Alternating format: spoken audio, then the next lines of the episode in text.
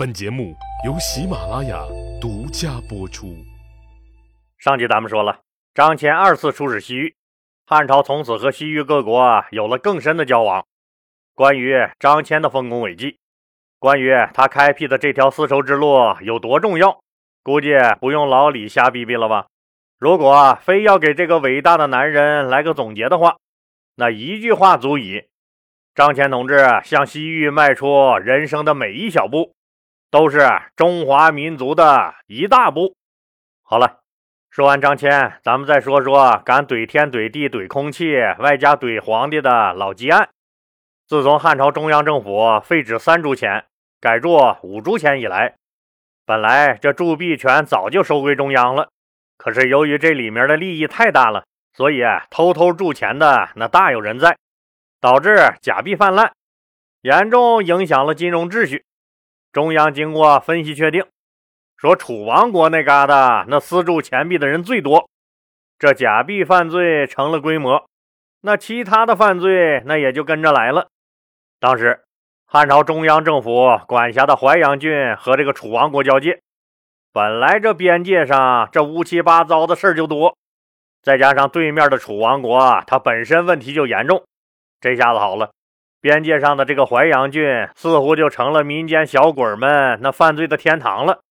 汉武帝刘彻大为恼火，嘿嘿，还闹不住跟你们了，还嗯，看我派个狠人去咋治你们。于是，刘彻决定请自己的老师，那个铁面无私、连自己这个大皇帝都敢怼的黑脸老吉安去治理治理淮阳郡。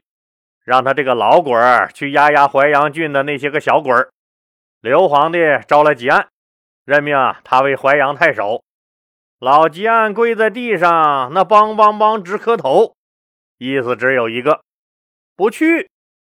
面对自己的老师，这么个犟眼子老汉，刘皇帝也挠头，只能开导他：“老师，辛苦您就去吧，帮帮我。”老吉安还是落泪摇头：“我老了，身上的病也多，不能胜任那么繁重的工作了。您就让我留在您身边，时常提醒提醒您哪有过失需要改正吧。”哎呀，我去！这老汉自从当了我的老师，那可批评了我小半辈子了，看样还是不打算放过我呀。这老汉人太迂腐了，总以为我还是那个当年跟他学习的小娃子呢。那动不动就给我提意见，还当着那么多人的面您呐，离我远点儿，咱俩都省心不是？可你不去，我怎么整呢？吉安不想去，那当然是有原因的。一个是拉不开那张老脸，他当了一辈子的中央高官。一大把年纪了，却派他下了地方，这不是拿他开涮吗？另一个原因是，他确实老了，而且身体多病，不想去那么险恶的地方给自己惹麻烦了，只想在家过好自己的小日子。当然，还有一个不能和外人说的原因，那就是和他一直不对付的两个人，虽然阴险的公孙弘死了，但张汤还活着。并且貌似活得还挺滋润，还当上了御史大夫。吉安太想亲眼看着这个人如何在他自己面前毁灭的，可一旦自己离开了长安，就再也没有机会揭露和收拾张汤了。但你吉安不想去，你就能不去吗？刘皇帝那自然有刘皇帝的办法，啥办法啊？那就是多次下诏强行授予老吉安淮阳太守之职。并做他的思想工作。现在情况紧急，淮阳的官吏和老百姓闹不对付，地方的治安那实在是乱得不像话了。也就是您的威望才能压得住他们。老师啊，不管咋样，就算您躺在病床上，也要帮我搞定淮阳这个烂摊子呀！老师，只要您去就好使。领导的话都说到这个份上了，老吉安再不识抬举，那就真的是给脸不要脸了。再说啊他的学生是皇帝，他就希望自己的学生能把这个国家给统治好。现在如果淮阳真的需要我，我就是豁出这条老命也要去撑这个面子，去把那儿的政治生态给治理好。但是他要离开长安的时候，还是不放心刘皇帝这个学生。他跟朝廷的几个重臣辞行的时候，挨个安顿。皇帝要是有什么错，你们一定要提出来让他改正，切不可让他胡来。跟大行令李希辞行时，他特意嘱咐李希，让他时刻注意张汤，说张汤这个人太骄横，对人呀下死手，作得紧，死得快，这种人是活不长久的。一旦发现张汤有什么不法的行为，你李希要立马揭发。绝不能姑息养奸。你如果不揭发他，你看你最后会跟他一起带了害的。交代完这些以后，老吉安叹了一口气，抹着眼泪下乡了。从他的本意上来说，临走前对李希说的这番话，并不是想拉李希下水，而且从最后的结果上看，那句话简直就是金玉良言。可谁能想到？李希智商挺高，情商也不低，就是这胆子忒小了点儿。他奉行的原则就是得过且过。吉安走了以后，李希就盯上张汤了，也确实发现张汤有不少的违法行为，但是他就是不敢吱声，一直替张汤遮着捂着，结果最终被张汤的事儿拉下了水。当然这是后话了。作为一代酷吏。张汤也不容易，他的同盟大丞相公孙弘死了，就剩他一个人在血雨腥风的官场鏖战，暗中想整死他的人大有人在。记得老李在前面几集讲的那个朱买臣吗？因为张汤无故杀了他的老乡兼恩人严柱，重情重义的朱买臣就发誓，下半辈子那自己活着的唯一目的就是整死张汤，为严柱报仇。有这么个狠人暗中盯着你，你怕不怕？这还不算，因为他和桑弘羊一起策划盐铁专营，并用强力手段砸碎了民间矿老板子和盐商们的饭碗，破了这些土财主的发财大梦。所以，这些人做梦都想杀了张汤全家。结果，这中央中央有一堆政敌，地方地方上也有一帮子恨死他的人。当然了，作为风云人物张汤来说，有几个政敌那是很正常的。只要你无懈可击，打铁自身首先就杠杠硬，那别人又能咋样呢？可恰恰是张汤攻势有余，坚守不足，他的政治弱点那是很明显的。记得吧？当年那个博士官狄山对他这个到处咬人的张汤就很是不屑，公然说过张汤是假忠心。结果被刘皇帝派到前线，丢了脑袋。狄博士死了，长安震惊了。张汤当然不会闲着，继续收拾他一直看不顺眼的那些人。这次倒霉的是大农令严毅。大农令是个什么官呢？大农令就相当于今天的财政部部长加农业部部长，这官还了得吗？那严毅又是谁呢？他的个人身份比他的官职还显赫。他是孔子最得意的弟子，孔门十哲之一，孔门七十二贤人之首，儒家五大圣人之一颜回的第十世孙，可以说是头顶着锃明瓦亮的光环。颜毅本人也以廉洁正直著称，所以汉武帝刘彻就把他任命为了九卿之一的大农令。像颜毅这种儒家的顶级大咖，哪会看得起靠杀人起家的张汤？虽然这没胆量直接怼张汤，但文人那种高傲的不屑，让张汤都恨死他了。老李讲过，为了给打匈奴刨闹更多的钱，刘皇帝和张汤盯上了诸侯王和高官们的钱袋子，生生整出一个白鹿皮币来，规定这一张白鹿皮币价值四十万钱，规定那凡是诸侯王和高官们到长安朝见皇帝时，都要购买。就是把它垫在你要给皇帝进献的礼物下面，只有用它拖着你给皇帝送的礼物，那才算数。当然了，四十万钱一块，那肯定就是想吃大户。这就是刘皇帝为发行这种货币征求大农令严毅的意见。严毅以他一贯的耿直，认为这事儿不妥。严毅说：“现在各地诸侯王和列侯们朝贺您时的礼物，一般来说是黑色的碧玉。”那个东西价值虽然不低，但也就几千个钱。可是您却让他们用价值四十万钱的白鹿皮币来拖着，这、这、这有点儿不怎么相称吧？这有点儿。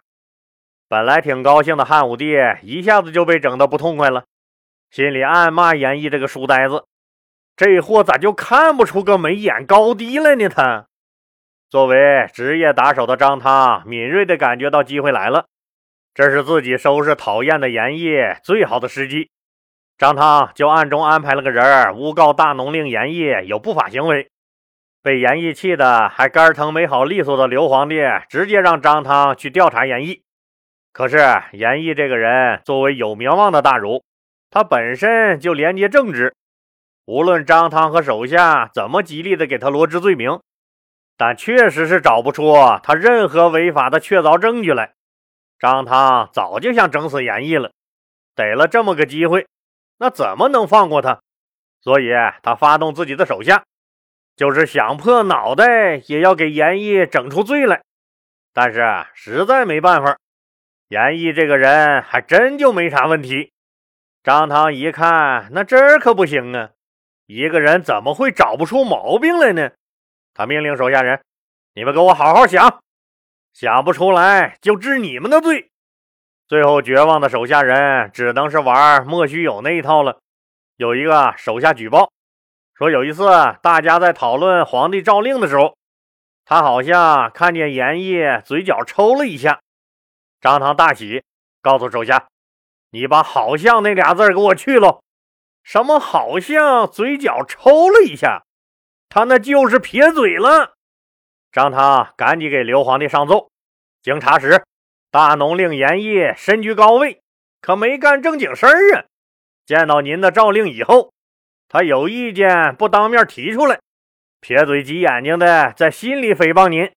这种行为极为可恶，不可纵容，应处以死刑以儆效尤。本来这就是扯淡的事儿。啥叫嘴上不说，心里诽谤啊？不就是疑似抽了一下嘴角吗？那要跟《乡村爱情》里面那个赵四似的，嘴角没事就一抽一抽的瞎抽抽，那有十个脑袋也不够砍的呀！这不就是明摆着要整严毅吗？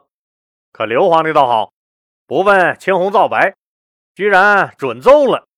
您说这荒唐不荒唐？严毅死了。可吓坏了其他大臣。别看别的事儿意见很难统一，但在对待张汤的问题上，京城大佬们迅速达成了共识：想多活几天就不能去惹张汤，想惹张汤，那你就等死吧你！张汤仗着自己虎逼超超那股劲儿，得到了刘皇帝的赏识，又仗着刘皇帝撑腰，越发的虎逼超超的了。发展到后来。他更是想打压谁就打压谁，整死了严毅以后，张汤目前最恨的两个人就是庄青敌和李文了。他恨庄青敌，是因为庄青敌挡了他的道。记得老李讲过吧？因为有人控告大汉朝丞相李蔡私自侵占汉景帝陵园前面路边的一块空地，结果李蔡老先生一激动，居然自杀了。就在李蔡的家人那哭得死去活来的时候。一个人很不厚道的偷偷笑了，这个人就是御史大夫张汤。张汤为啥笑啊？因为李蔡一死，大汉朝丞相的位子那可就空出来了。张汤这个御史大夫那可就寻思开了，现在数自己官最大，威望最高，也深得刘皇帝的器重。这次自己咋也能再往上动一动，当丞相了吧？可没想到。刘皇帝任命太子少傅庄青敌当了丞相，这可把张汤给惹恼了。庄青敌，你个欠儿登，啊，哪哪哪都有你，没你我不就当丞相了？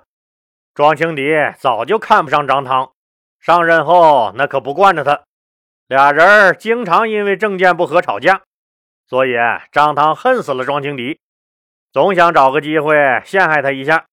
可人家是大丞相，哪是你张汤说收拾就能收拾得了的？只能是等有机会才能下手。至于时任御史中丞的李文咋惹着张汤了，那已经不重要了。可能就是你瞅啥，瞅你咋的，再他妈瞅一个试试，试试就他妈试试，可能就是这么简单点事儿。反正张汤是非常的恨庄青迪和李文。庄青迪是大丞相，不好收拾，那就先拿李文开刀。张汤那每天琢磨刘皇帝的喜好，作为大汉朝三把手的御史大夫张汤，当然手底下人也在琢磨他的喜好。他的一个手下鲁业居就发现，御史中丞李文经常在给皇帝的奏章中有对张汤不利的言辞。张汤恨死了李文，鲁业居同志就急领导之所急，想领导之所想。指使人给汉武帝刘彻上了封奏章，诬陷御史中丞李文有图谋不轨的奸邪之事。刘皇帝那自然是让主管法制的张汤去调查这事儿。张汤也自然是一点没客气的，直接把李文给咔嚓了。他当然知道这事儿是自己的小兄弟鲁业居指使人搞的李文，但当刘皇帝起了疑心，问他李文这人昨天还好好的。咋一夜之间就蹦出这么多罪名来？那是谁告发了李文的？张汤那明显慌了，他为了不暴露自己和鲁业居，就对刘皇帝说：“这肯定是李文以前得罪了什么人吧？应该是个熟人，了解他的犯罪事实，所以就告发了他。张汤又害死了李文，这可把朝堂上那帮子老官僚们都给吓着了。”可不能让张汤在官场上这么横行霸道了，再这样下去，那不定哪天就轮到自己倒霉了。于是大家一致认为，必须得抱团取暖了。既然单打独斗搞不过张汤，那么大家就联合起来，合力弄死丫的张汤。至于他们和张汤较量的具体情况，咱们呀下集接着说。